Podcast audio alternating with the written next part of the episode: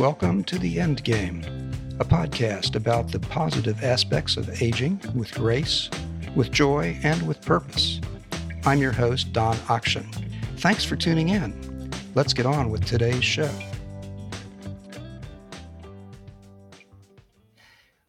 My guest today is Dr. Susan Wilson Krechel, who is the author of How to Navigate the Minefield That is Dementia with Your Loved One. The book is based on her own experiences with her husband Oliver's dementia, and it is both a narrative and a collection of useful advice for anyone trying to be a caregiver for a loved one in the throes of the disease. Susan, thank you for agreeing to be here on the Endgame. Thank you for having me. It's a pleasure to be with you. Diseases of the mind can be harder to recognize than physical ailments. Uh, when did you first notice that something was not right with your husband? I would say that I never really noticed it until he had his first minor stroke. Uh, he appeared one day during the training of our dogs, and he was unable to load a shotgun uh, and he'd been doing that since he was 12 years old. Uh, and he began running into things with the ATV and things that suggested that things were not right. And he also told me he had a terrible headache, which was the real um, the the real tip off that he was having a small stroke we took him to the hospital and he had evidence of an active stroke. However, uh, the MRI showed that he'd had many previous strokes that had been not noticed, and that's very common in patients who have vascular dementia. So that was when I knew we were on the road to dementia. He was in his late 70s then and recovered except for some recall of words. And it wasn't until he was 80 that it was quite obvious that he had dementia. Something that really surprised me in reading your book was the realization that he clearly knew what was happening to him do you think that's normally the case with dementia? Not with every patient, but in many patients, it is the case. And in my view, that makes it all the more difficult because they do know. Uh, yeah, I would think so. Likewise, you point out that for quite a long time he was able to make decisions. Uh, that was not my experience with dealing with dementia in my mother. And I wonder if, from what you know about dementia, is that how it usually works, or was he unusual in that regard? Um, no, I don't think he was unusual. Uh, and I think we have to define how we're looking at decision making. Uh, was he able to uh, make decisions independently? No. Uh, was he able to make decisions when presented with a yes or no problem? Yes, he was. And I think that commonly that dementia patients are able to do that. Uh, really until the almost the the end, I was able to give him choices in his health care. Uh, he had several medical issues that without treatment, he would not go on living. And I actually presented it to him in that way. If we if we do this treatment, uh, you will survive. If we don't do this treatment, you will not. And he always chose life and it, it was a conscious decision. Uh, along the same lines, one of the pieces of advice you offer to caregivers is to focus on the ability, not the disability. And wonder if you can elaborate on that a little bit. Mm, Perhaps one of the most important things to understand is that dementia is aging in reverse. Uh, and they actually, you can actually do tests that define what their mental age is. And uh, he was at one time a a six-year-old unable to do a puzzle that was designed for adults, but when given a puzzle that was designed for six-year-olds, he was able to do it. And it's important for you to realize that if you give them age uh, focused activities, they feel a real sense of accomplishment. And in fact, one of the refrains that my husband continued to give throughout his life was, I want to achieve something. Uh, that is so critical to the dementia patient. And I would advise you if you're doing the laundry, ask ask your loved one to help you with the laundry basket. Ask them to put the groceries away. Uh, ask them to do whatever it is that they can do because it's it's critical for them to realize that they are actually being a useful human being. Um, I really resonated with the part of your story where you talked about having to relocate from your home to different places and how that clearly had a negative impact on your husband. Uh, my mother had Alzheimer's, and it became apparent that she was in trouble when she had to move out of the home where she'd lived for 30 plus years to my brother's home. And it just, she never really recovered from that disorientation. Um, it seems like uh, if you can stay in place, it's a good thing. Is that a fair statement? Yes, a- abs- absolutely. Um, in fact, whenever my husband went into the hospital, and unfortunately, he had many hospitalizations due to urinary tract infections. And each time he went to the hospital, I lost a little bit of him. Uh, and I struggled to get back as much as I could after the hospitalizations. Uh, the other thing that I noticed, and to to reverse a little bit, I kept him at home with me, uh, and intended to do it to the to the end of his life.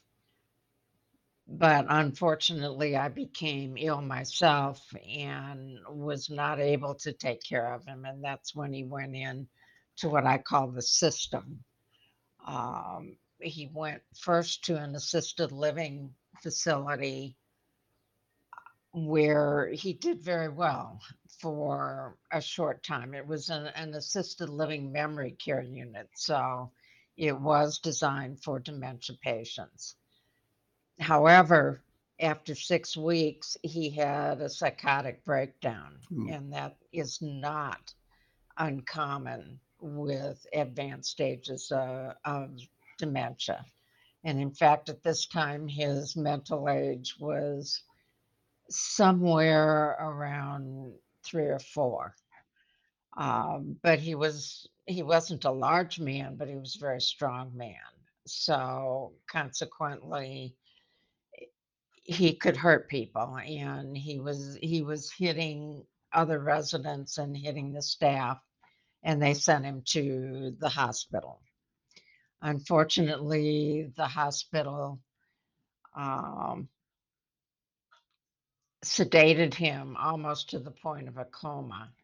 And they, when he awakened from his deep sleep, He, of course, he'd been in the bed for seven days, eating very little, very weak, unable to walk. And that's when we ran into the first of the minefield uh, that we en- encountered throughout our journey. And that was the fact that because he couldn't walk, he needed rehabilitation. He was no longer able to go back to the facility that he'd been in. Uh, so, one of the most important things that I can share with you is that you need to do your your homework on all of the facilities that you're considering. Ask the hard questions about what if? What if they have a psychotic breakdown? What if they are unable to walk? What happens? Uh, so we did not know this about the facility, and it was a level two assisted living facility. They had a a rehab unit, but the rehab unit was not set up for memory care patients. So consequently, he couldn't go back to the place that had some familiar familiarity. And I certainly couldn't take him home at that point, even though I was somewhat better than I had been. So we got a lot of bad advice, uh, and that's something you need to be aware of. Not all of the advice you get is going to be good, and you need to research it as much as you can.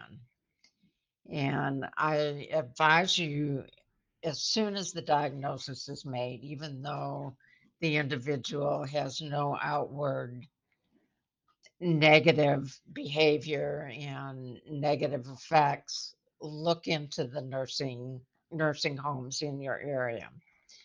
There are online uh, online sites such as caring.com and a place for mom. They will give you lists of facilities in your area, but they know nothing about them. So you're still on your own. You have a list, but you still don't have the information you need. I would suggest that you use certified senior advisors, CSAs in your area. These are people who have a free service for locating facilities in your area. They know if they have availability. Uh, and they know the ins and outs, and they only get paid if you choose one of these. Keep in mind that baby boomers are aging, and consequently, there's a huge pressure on facilities, uh, and most of them have waiting lists.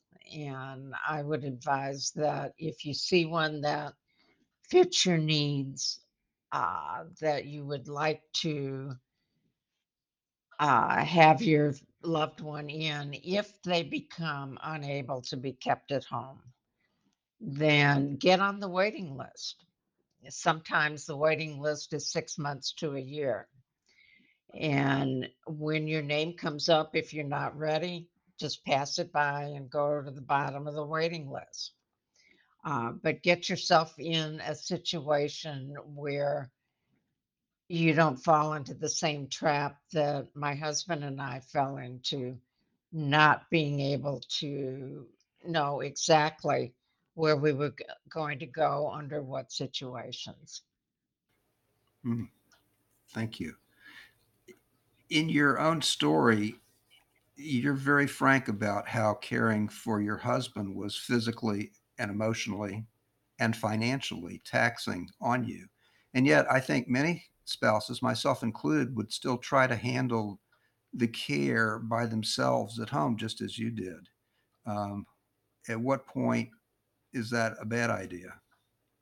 Well, certainly it's a bad idea when your health has gone down as mine did. I, I was unable to walk a block without being short of breath. And that's the sort of thing that you have to keep in mind. If if you if your health fails, then you can't take care of your loved one.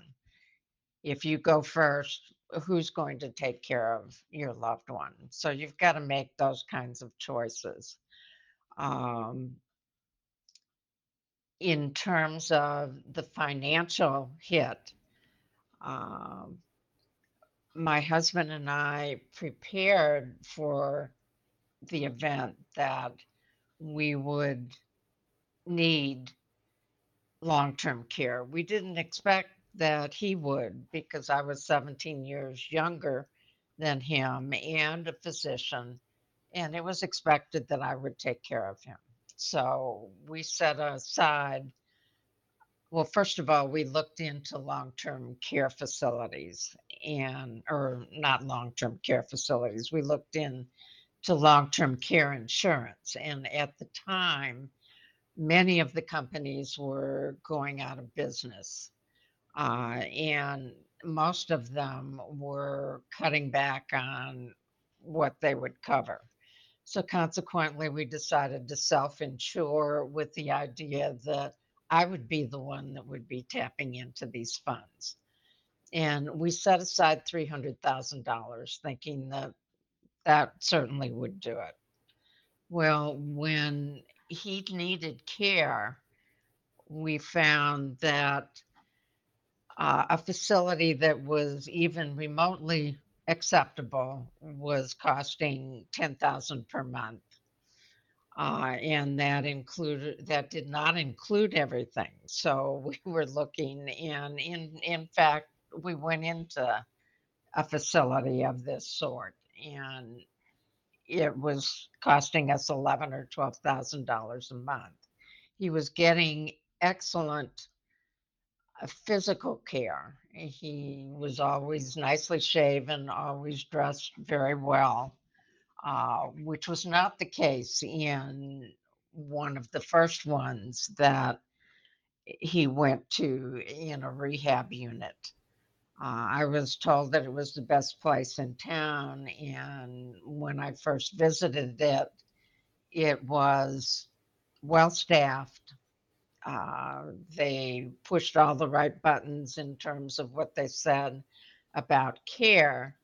But after he was there, I went there one day and found him unshaven in somebody else's clothes, no shoes, sitting in a wheel, wheelchair with his head on his chest, uh, saying, This place is different. I want to go home.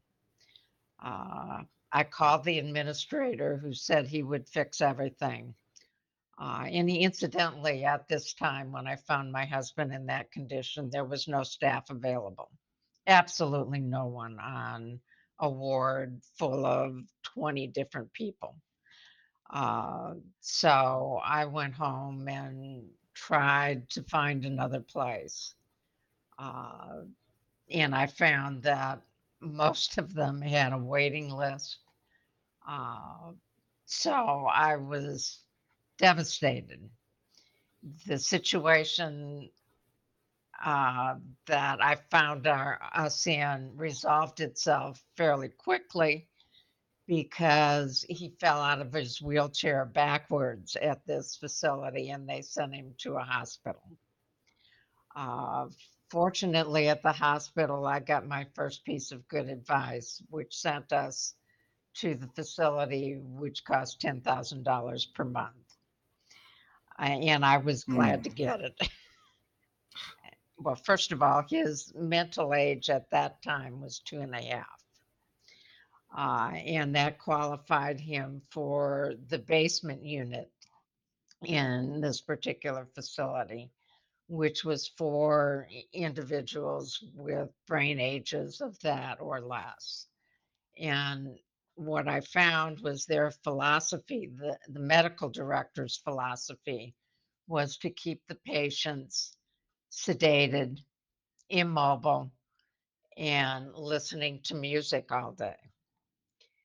Well, they were safe and they were clean, but this was not the quality of life that I wanted for him. So consequently, I talked to the physicians and suggested they get him off of all of these mind altering drugs that he had on board. they agreed to do that, and they were amazed at how well he did.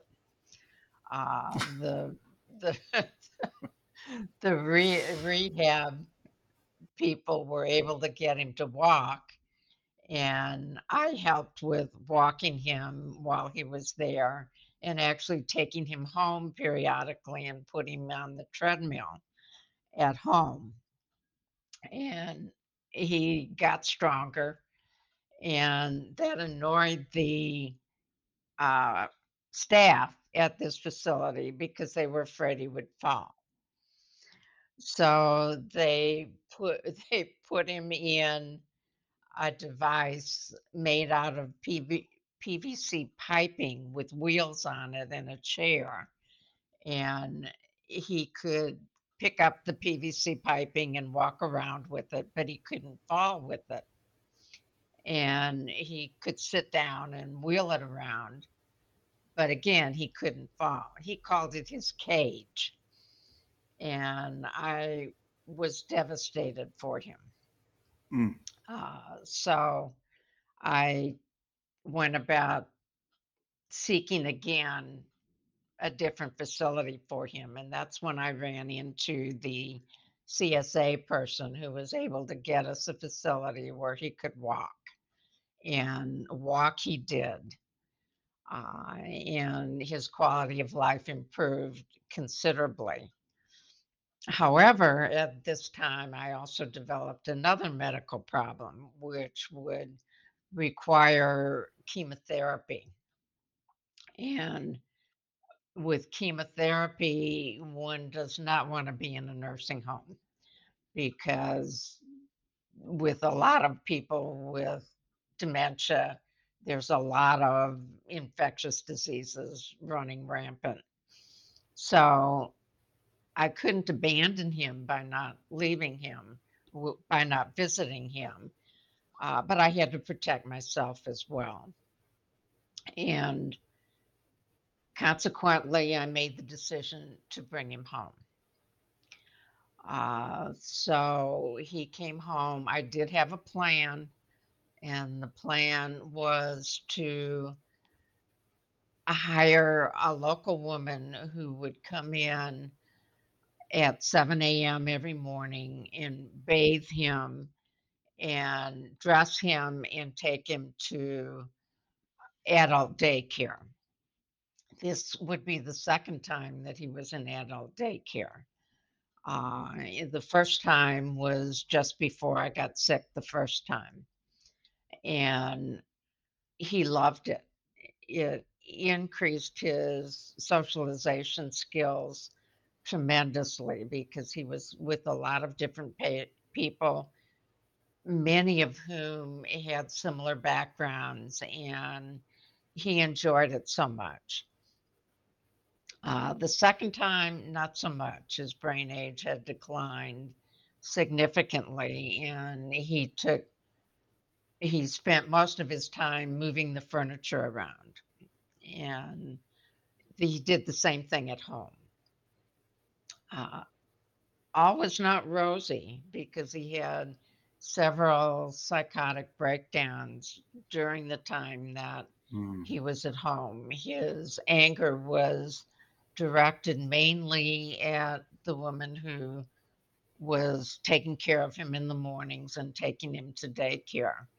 Um, but sometimes he addressed er, he addressed those problems with me. And in fact i went to the emergency room on new year's day when at one time because he he bit me while i was trying to get him to take one of his medications.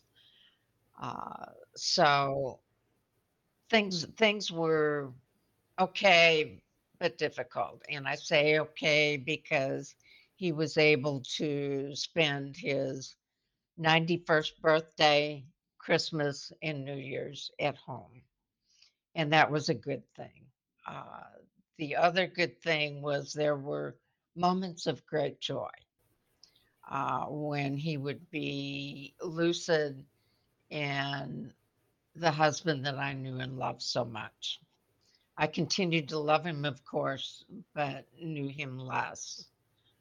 Um, one day when I was having a particularly difficult time toileting him, the phone rang and it was the veterans home that I had placed him on a list and the veterans home had a place for him.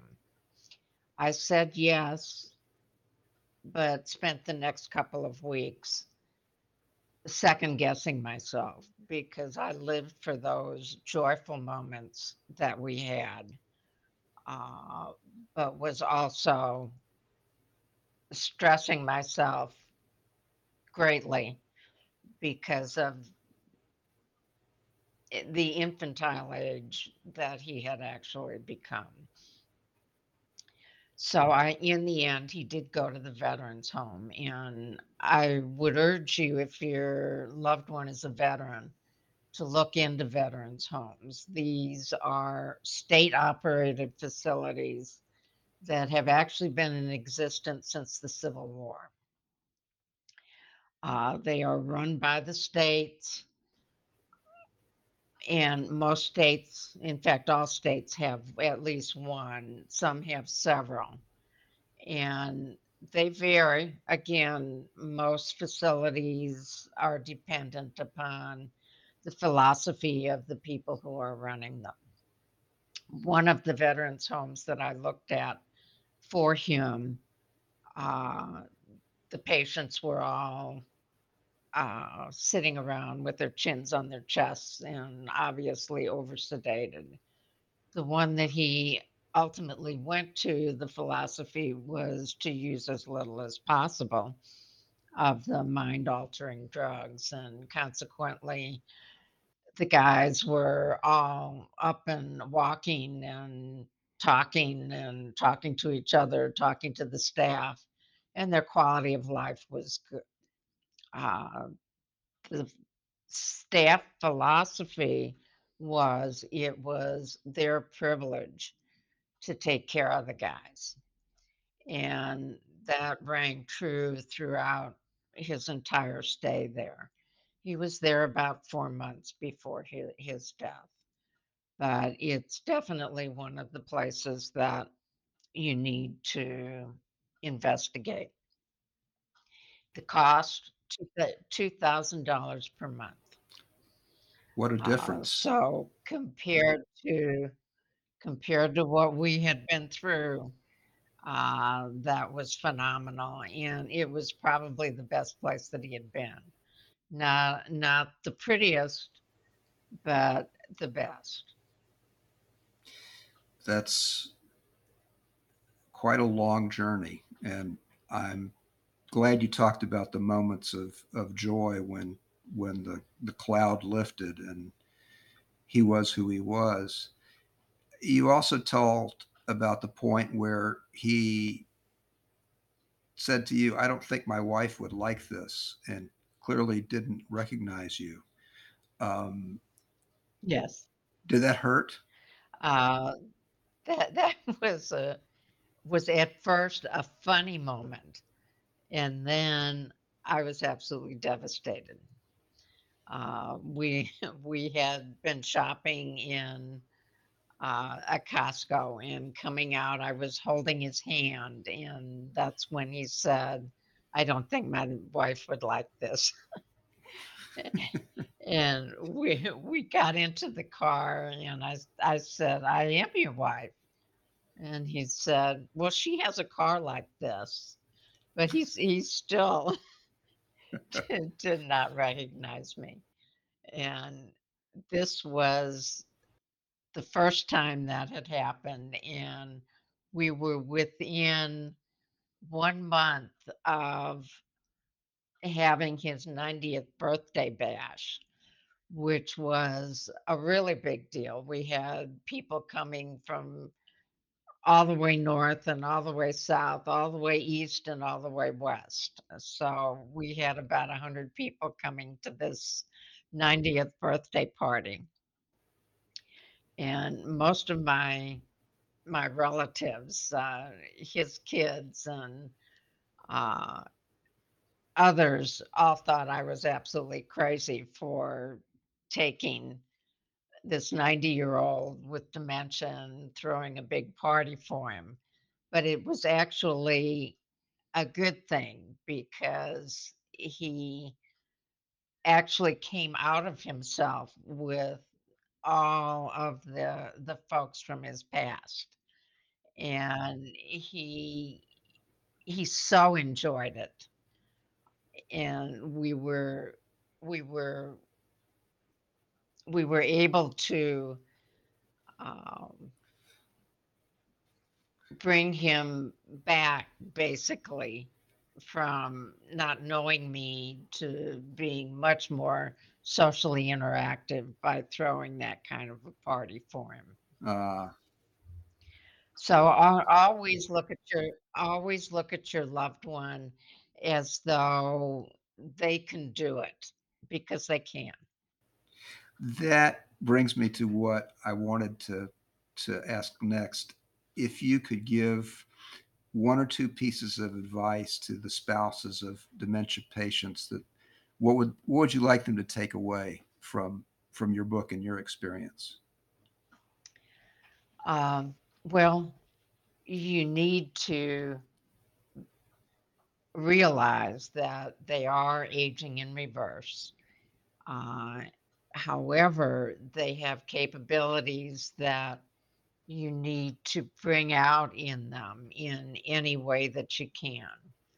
Uh, and that includes socialization, uh, it includes stimulating their minds. Uh, it uh, it requires that you do your homework and make sure that you know uh, what the next step is. Even if it doesn't come to that, at least you're able to identify what you can do to help your loved one. And remember, quality of life is much more important than quantity of life. Uh, don't be afraid to let them go for a walk. I don't know that you want to do that in an uncontrolled environment near city streets and so forth. But I I never had a problem with my husband roaming the farm. Uh, and that was something very joyful to him. And we went for many walks in Jefferson Barracks and other uh, parks and recreation facilities. So don't be afraid they're going to fall. If falling is a risk of life that we all have to face, and don't don't exclude them from things that might involve a little bit of risk because life is all about risk. Wonderful, uh, Susan. I know how hard it was for you to to en- endure the experience and to relive it. So I thank you so much for sharing your insights with us on on this very difficult but very important subject. Dr. Susan Wilson Krechel's book is How to Navigate the Minefield That is Dementia with Your Loved One, and you can purchase it on Amazon.com. Thanks again, Susan, for being with us.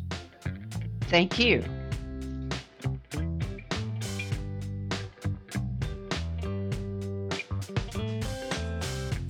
Thanks for listening to our podcast. You can also subscribe to our free weekly newsletter, The End Game, at theendgame.substack.com. I'm Don Akchin, wishing you all the best in aging with grace, with joy, and with purpose. I hope you'll join us for future programs here at The End Game.